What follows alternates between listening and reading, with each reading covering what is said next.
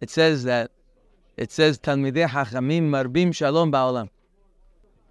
How does how does Torah learning bring shalom to the world? What do you think, Phil? If a guy's sitting and learning, we had a learning Gemara this morning. How do we bring shalom don't know. So some so some some say, some explain. I think the Hatam Sofer says that there is a certain amount of milhama that needs to come into the world. Milhama. A war. War between friends, a war between people, a war, all types of wars. A war even in marriages is all wars. Milhama. Milhama is when people are fighting. There's a certain amount of fighting that comes down of energy of fighting that comes to the world. When people sit and learn and they fight in Torah, so that that that replaces the other fighting. So the more you fight, so if you sit and learn like you're in the library, some people they sit and learn, it's not gonna help you. But when you sit and you fight with each other, there's a mahloket Bet Shammai and Bet Hillel. How to light Nerot Hanukkah. He's asking me, how come we don't curse the Goyim? Why don't we spend our time cursing them? We should sit down and and just uh, you know have right have calculated curse. So there's a mahloket Bet Shammai and Bet Hillel on how to light Nerot Hanukkah. According to Bet Hillel, you have to light the first night one, and then the next night you add another one until you get to eight. According to Bet Shammai, you have to start with eight. The next night you go to seven, and then the last night you light one. So the Gemara says, what's the logic behind Bet Hillel? So the Gemara says, because we have a rule. Ma'alin Bakodesh. We are supposed to go up in Kedusha and not go down. So you have to add. So every day you add light.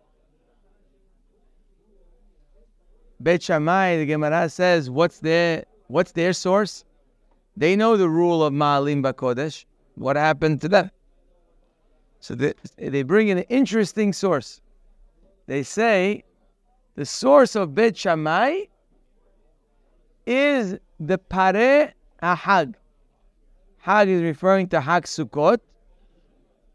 The word par means cow. On on Sukkot, on Sukkot, on Sukkot. They bring communal korbanot. Total on Sukkot, they bring 70. 70 cows. These are for the 70 nations. And every day they go down one. How do they get to 70? They start at 13, I believe at 13. Then they go to 12. Then they go to 11. Then they go to 10. They go. Bottom line, after seven days, if you count them, 70. So says Bet Shammai, the same way when we brought the korbanot on Sukkot, every day we went down and down and down. You see, that's the system. This is mahloket Bet Hillel and Bet Shammai. Again, Bet Hillel says you have to add to holiness. Continue going up. Bet Shammai says, what should I do? I have in the Torah a system of how they brought the korbanot on Sukkot, where they kept going down and down and down. So I'm going to follow that system. Now we know halacha is like Bet Hillel. We follow Bet Hillel. Doesn't mean Bet Shammai is wrong. When we follow Bet Hillel, it doesn't mean Bet Shammai is wrong. In fact, our rabbis tell us that in the time of Mashiach, we're going to follow Bet Shammai. So we're not saying that Bet Shammai is wrong. but we're just going to follow Bet Hillel now. Maybe sometime very soon, Be'ezrat Hashem, we're going to follow Bet Shammai. The question is, what is behind this mahloket?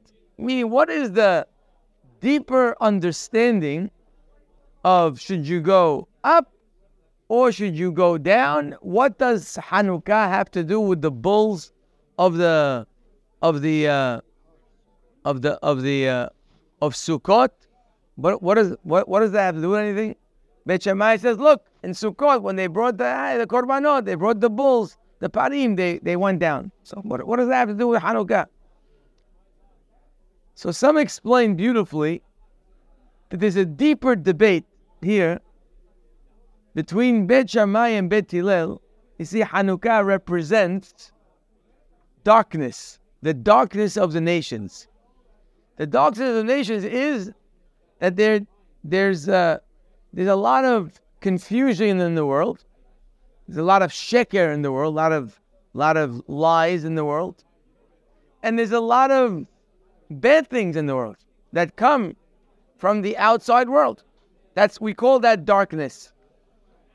In fact, in this week's parasha, parashat Bereshit that was starting, there's a midrash.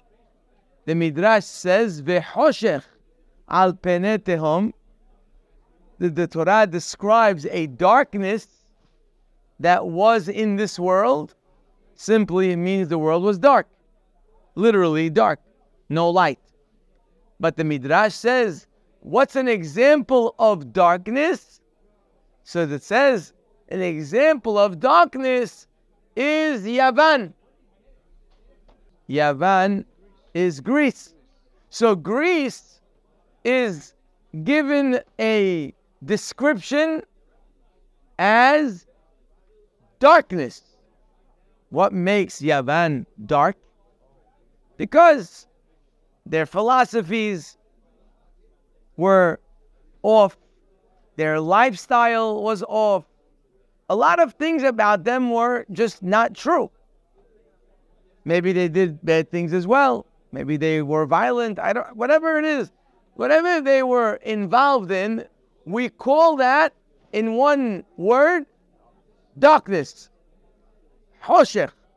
Because darkness means that you're in a place where there isn't a light of Kedusha, where there's no light of holiness, is darkness. You can go to a certain place or a certain party and you'll say, ah, a lot of darkness over there. And it could be very well lit and a lot of lights, right? But darkness describes areas of life that are lacking kedusha. They could be in places, they could be in actions. You can say, "Oh, that guy is, is a is a very dark person." What does that mean? He's, he lives the, a life of darkness because he's confused. He's involved in bad things, the wrong things. He thinks what's important is not really important. What's not important, he thinks it is important. That's darkness. Any time in life a person is involved in sheker, again, sheker doesn't mean that I don't say the truth. That's one type of sheker. Sheker means falsehood. Sheker means living a lie. Let's say my whole life, all I want is to make money. That's my life mission. That's called living darkness. Because making money is not a life mission.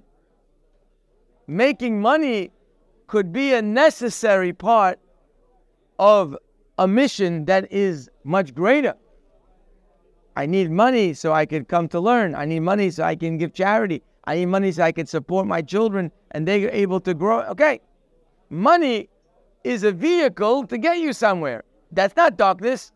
But if your life goal is just to make a lot of money, that's called living darkness. So not, not that money is a bad thing, but when it becomes a goal, so it's sheker. When it's sheker, it's called you're living a life of darkness.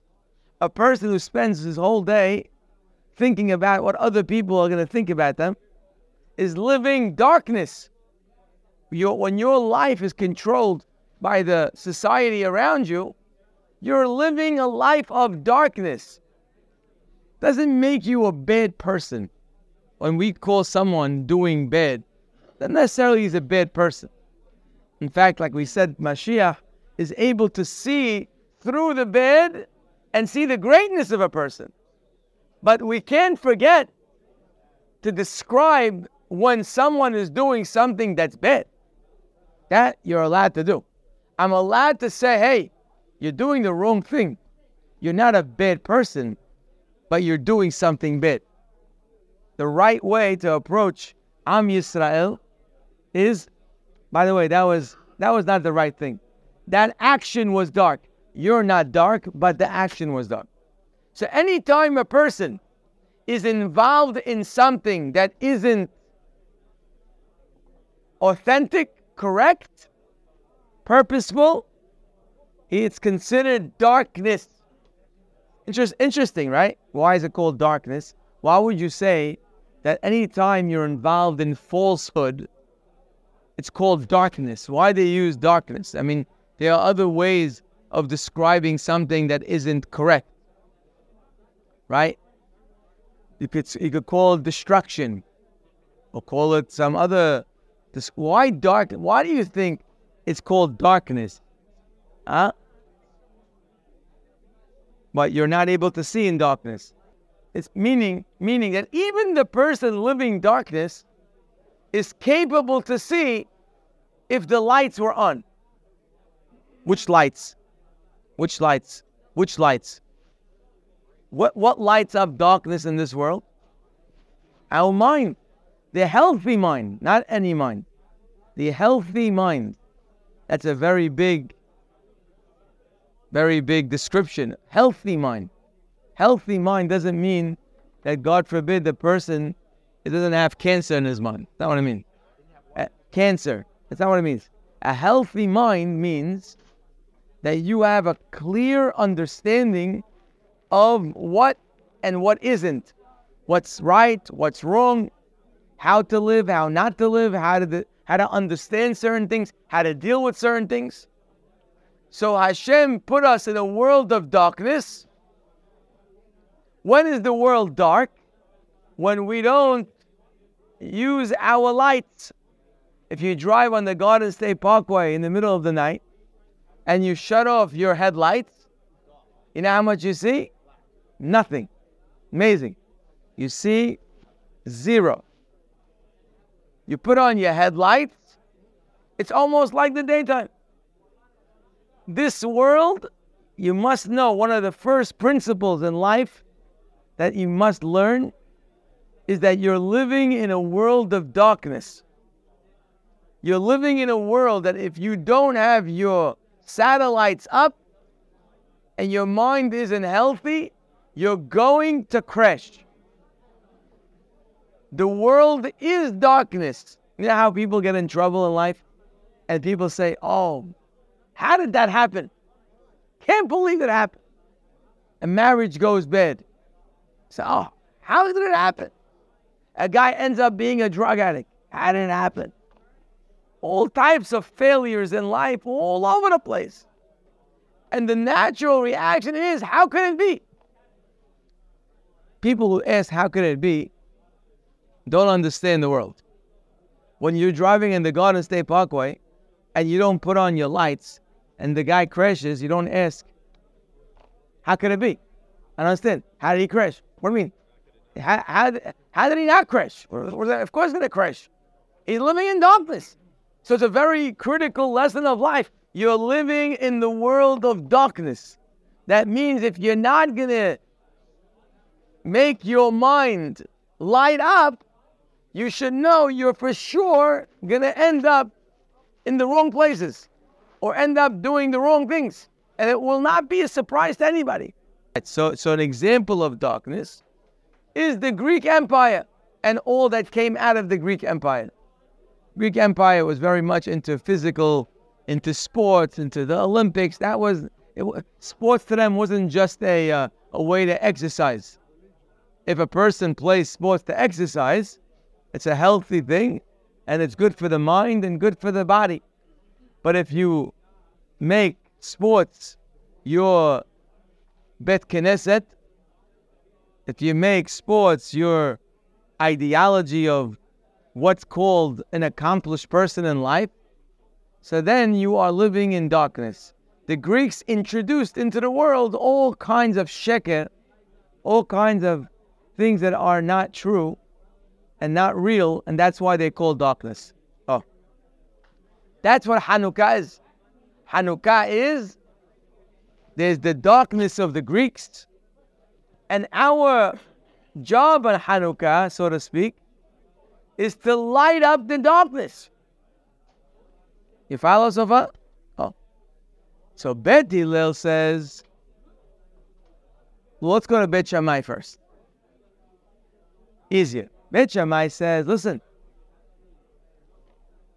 we see on Sukkot that we bring korbanot representing the 70 nations which very often bring darkness to the world.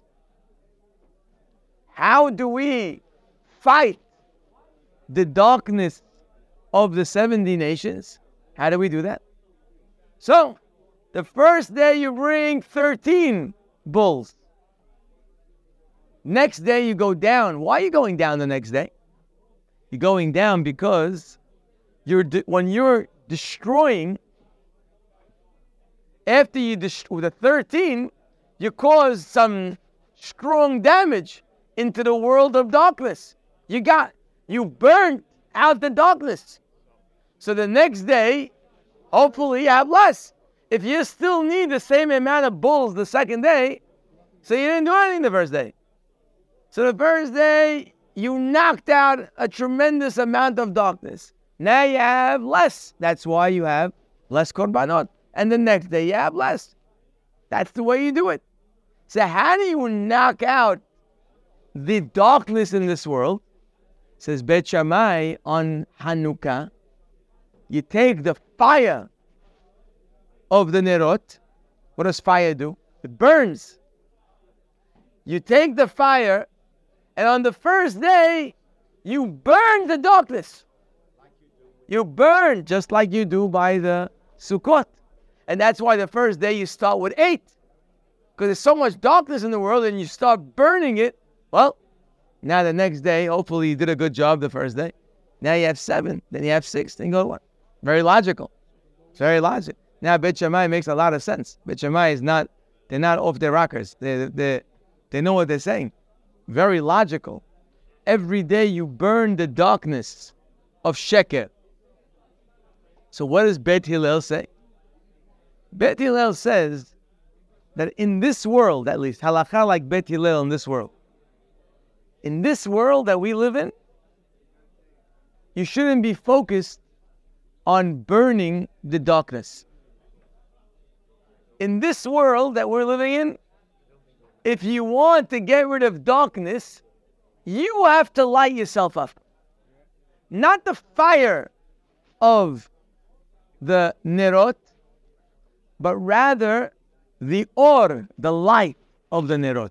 You see, fire has this, it could burn things and it could light up. Amazing, by the way. That's the way Hashem made the world. I'll tell you many times. The same thing, fire gives you light. What's better than light? It also can destroy. The same, the same item.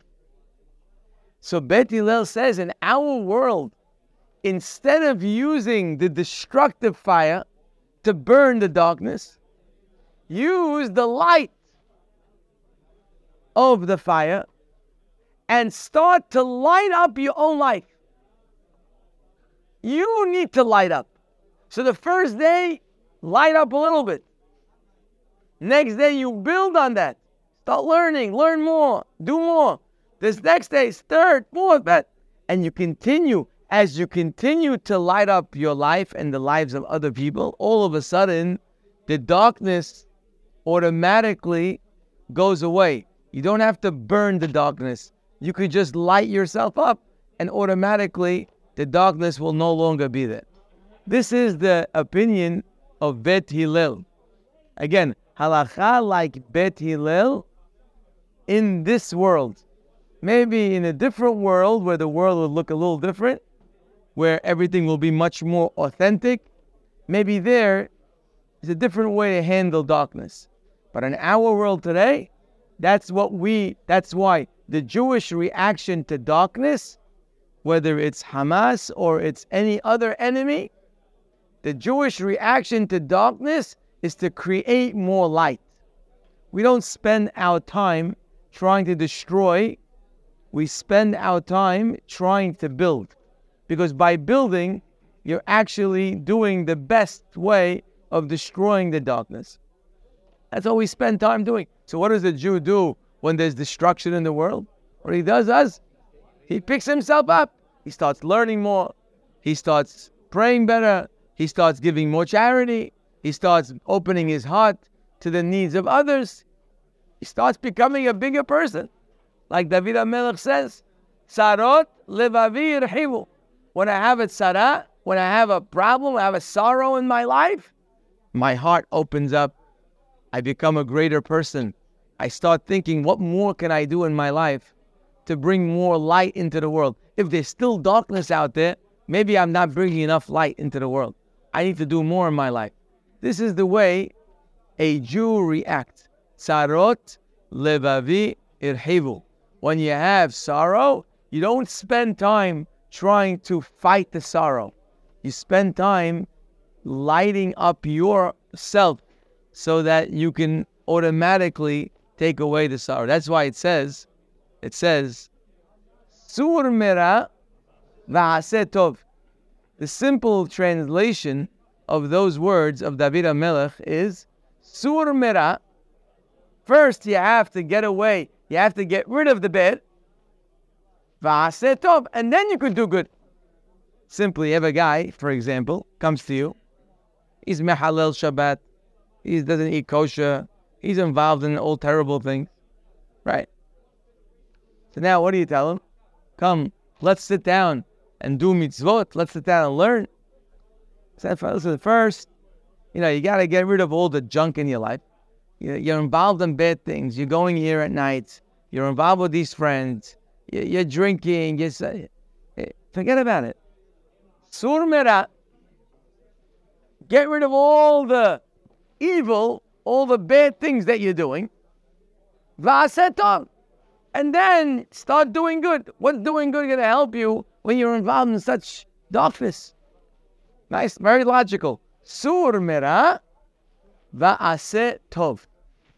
But some explain that the pasuk could be explained exact opposite that you want to be surmira, you want to get a guy to stop doing bad, I said top. Tell him, come. Let's start learning. Let's start learning. Don't talk about the bed now. Start learning. Start doing mitzvot. Put on your tzitzit. Start praying with the minyan. Start doing things. Start lighting up your life. Sur You want to know what the solution of sur is? I said tov do good. When you do good, slowly the rat will automatically fade away. Could be, by the way, that this pasuk would be a mahloket bet Shammai bet Hillel. How do you learn the pasuk? Bet Hillel would say the second way. You want to be sur mera? Aset tov. That's how you do it. You got to do good. Don't pay attention to the ra. Just focus on the good. And automatically you'll start getting away from the bit. Bet Shammai says, no, read it the way it says. Sur Bottom line is, that is the answer to your question, why we don't spend our time cursing others or our enemies, or we don't do that. We always turn into ourselves internally. We know also, at the end of the day, another reason why we don't curse our enemies is because we know at the end of the day that it's not our enemies that are in control of whatever happens. We know that the creator of the world controls the world, and therefore anything that happens is coming from an internal source that has to do with us because we're not doing something correctly. That's why things happen. That's the way our entire history has been. I told you, one of the most famous questions that every Jew probably knows, every Jew knows. Why was the second Bet HaMikdash destroyed? Famous question of the Gemara. Why was the second Bet HaMikdash destroyed? Why was the first Bet HaMikdash destroyed? So, and they give all different answers. But the question should be already a problem for most of us. Why was the Bet HaMikdash destroyed? Do you know how many enemies we had during the first Bet HaMikdash that wanted to annihilate us? What you see today is just an example of many, many enemies that we've had for thousands of years. There was a very ruthless ruler with strong armies and they wanted to destroy us. What kind of question is that? Could you, ima- could you imagine somebody getting up today and saying, Rabotai, I have a question. Why did Hamas attack Israel? What do you mean, why? Could you look at their charter? Look, look, look what their, their, their whole mission in life is to destroy us. Is that, is that really a question? Why did Hamas attack Israel? It's obvious why. So it's Gemara asking, why did the Bet HaMikdash get destroyed? You know, if a meteor came from outer space and fell on the Bet HaMikdash and destroyed it, then the Gemara's question would be good. Why did the Bet HaMikdash get destroyed? What happened? If an earthquake came and shook the Bet HaMikdash and destroyed it, it's a good question. But when you're dealing with enemies and dealing with people that hate you, and all they want is your destruction, and they are successful, you're going to ask, why did that happen? It happened because look what you're dealing with. So what, what, what what's the Gemara asking? Why the Bet HaMikdash was destroyed? Answer is, we Torah Jews understand that Hashem runs the world.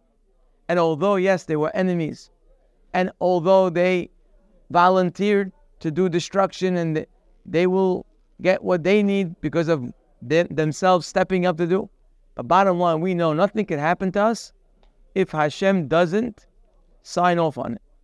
That's why we don't waste our time focusing on the enemy and trying to curse or do. Of course, we have to fight, we fight.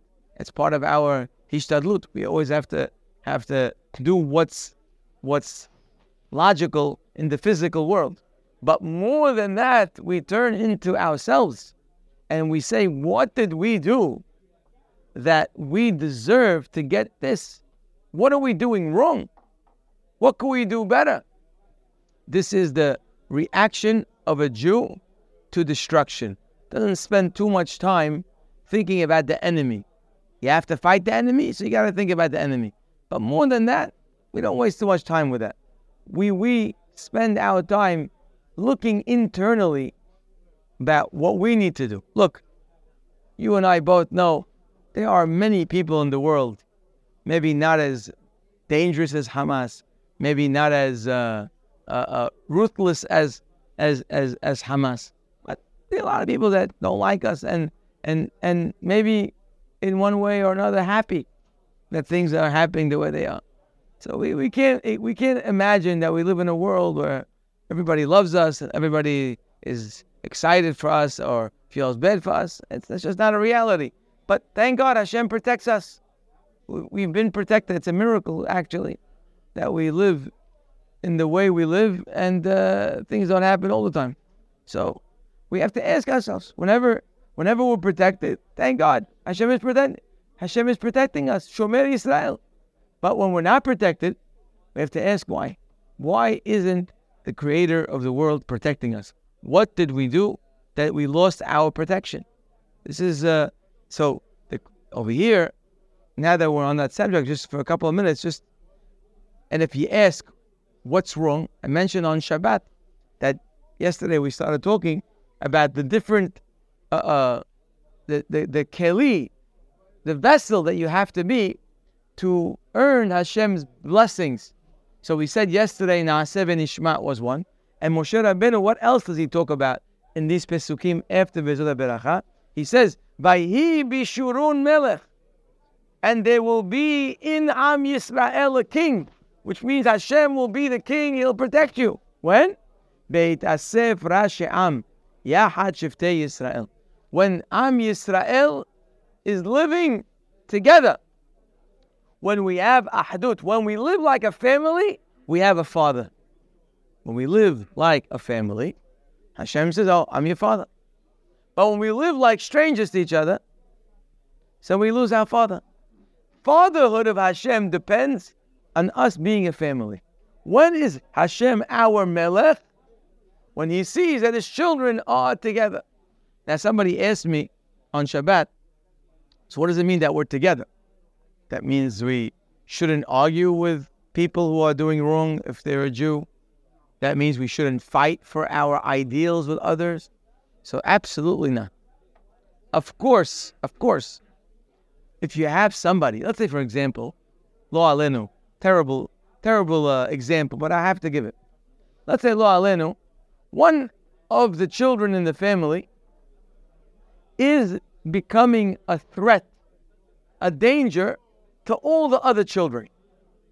He's bringing things home that are not good.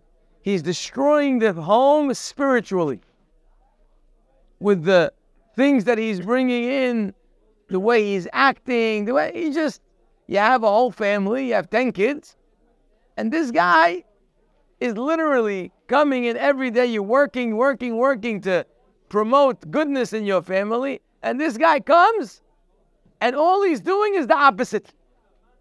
So, what are you supposed to do? He's your son. You love him. What are you supposed to do? Your other son says, Daddy, you think I should spend time with my brother? What do you tell him? You tell him, stay away from him.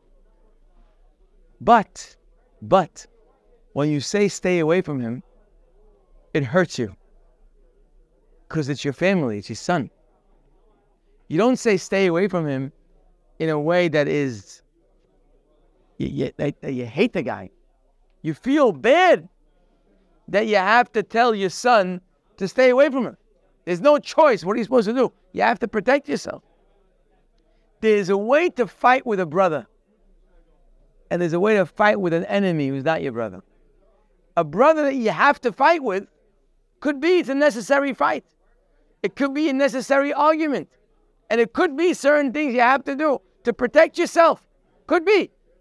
But you still feel bad and you act and talk in a certain way. He's still your son. He's still your brother. You can't make believe, you can't treat him like he is some guy that's not relevant to you. He is your son, he is your brother. So it doesn't mean that we have to agree with everybody. And it doesn't even mean that we have to stay quiet when things are being done wrong that could hurt us, even from within. But it has to be done with a, with a certain respect and understanding and pain that I have to do this to my son, that I have to say to my other son, please don't hang out with him. It's not good for you. Maybe I would tell my other son, you should know right now he's not in a good place. So it's not good to hang out with him. But really, we have to try to figure out. We got to pray for him. We got to pray for him, or we got to do things maybe to try to help him from the from different angles. It's your family. There's a way to fight with your family, not the same way you fight with an enemy. This is very important to know. When we speak about ahdut, it doesn't mean that we all that we take the guy who's off and say, you know what, you're just as good. It's fine. Do whatever you want. It's all good. Let's just all be come eat dinner with us, and we're gonna talk your language. We're gonna do your. That's not what you mean. It's not what you mean. Everybody has to make smart, good decisions for themselves to get to the best place they can in their life. But even if you have to separate from a brother, it's not a separation that you enjoy, and it's separation that comes with tears and it comes with tefillot. This is what it means, ahdut. Ahdut meaning it means you feel like your family. I could fight with you, I could demonstrate against you, but I love you. I want to tell you right now, I love you. Imagine you tell a guy that you're fighting with, he's trying to hurt your children. He wants certain things to be done. You know, in Israel, it's not so easy. Don't think it's so easy. You see a lot of fighting in Israel between the left and the right. It's not so easy. Here, we might look at it and say, oh, they're always fighting. Why can't they just relax? You know, we sit here There's nothing, there's nothing at stake for us. We sit here, nothing changes in our lives. Whether the left wins, wins, the right win, wins, we don't care. For us, it's all the same. In America, what happens in government very rarely has to do with the Jewish community. What's the difference? Maybe the economy, maybe certain things. But you have know in Israel, you're living in a country where every decision that's made could make a difference to your spiritual life. For example, for example, if you live in a neighborhood and all of a sudden the buses are moving on Shabbat and Shabbat becomes a desecration, that's not your neighborhood. My neighborhood is not. That's not. We're, we're a Jewish neighborhood. We've been living this way for 30 years. All of a sudden, so no, we're to make a new law now. We're going to have drivers going through the bus on Shabbat. Through... Now, I'm not, I don't know how to handle that. That's not my point. But I'm saying that's affecting your life. That's affecting your children. The decisions that are made in Israel are very much connected to your life. It's not somebody sitting on the outside and discussing, oh, so what should, you know, what, what should happen over there? It's happening here. All these issues yes army, no army, yes exemption, no exemption, when is the exemption, how the exemption? These are all questions. Forget what's the right thing or the wrong. It's not even the point. But the point is that every one of those things is very relevant to your life now.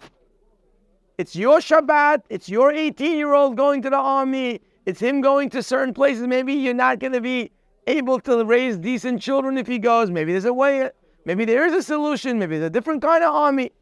All, all I'm saying is that all these discussions are in your family, they're in your life.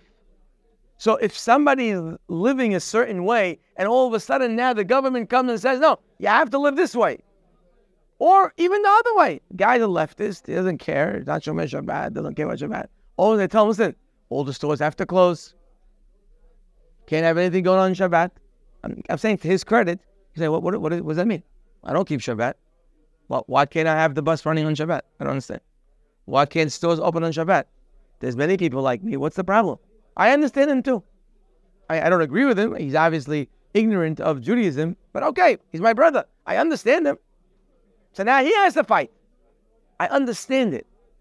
But you have to understand, sitting in America and commenting about, oh, Look how they're fighting. It's a kid. It's terrible how they're fighting. You, you, you, you, you're not involved. You have nothing in the game here. Guy's sitting outside and he's commenting on people who are playing and he's not involved. If you're involved, it's not so easy because every decision is affecting your life.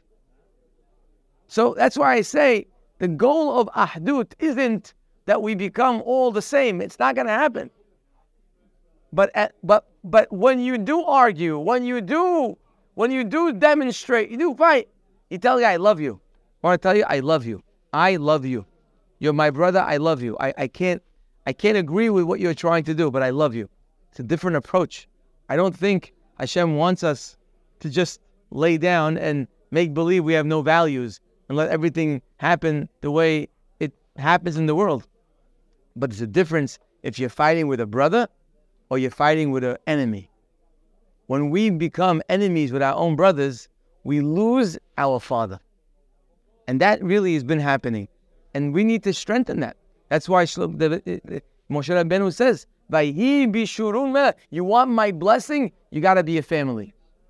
Different people in the family, different, but you got to be a family. And even when you fight, you're a family. I want you to fight like a family. I want you to argue like a family.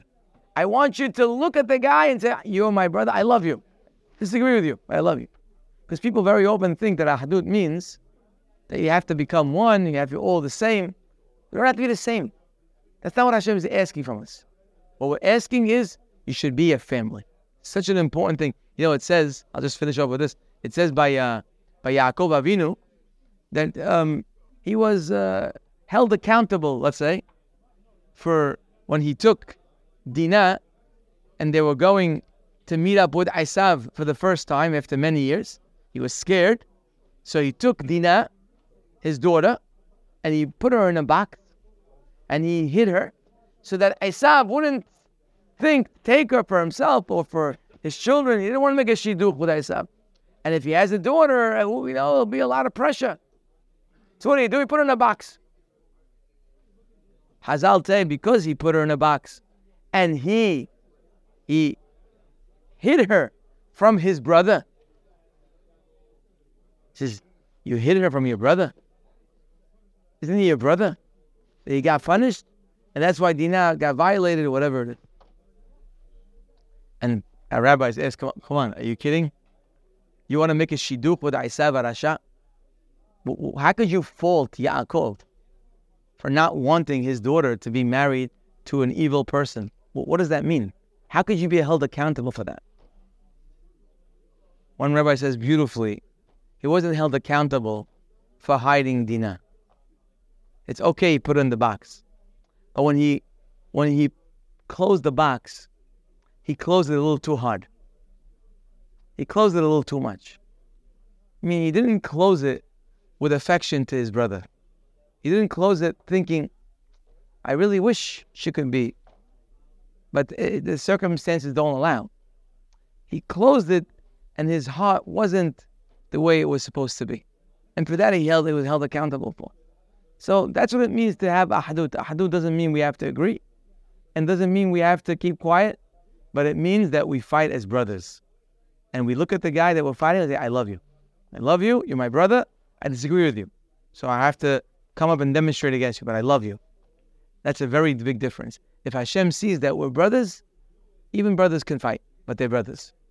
And this is one of the ways that a Jew earns a beracha. Vayhi bishurun melech. When is there a melech in Am Yisrael? B'hitasef Rashei Am, Yahad Shivtei Yisrael. When we all become together and united. That's where the solutions are, within ourselves, within our own light. Okay, have a good day, gentlemen.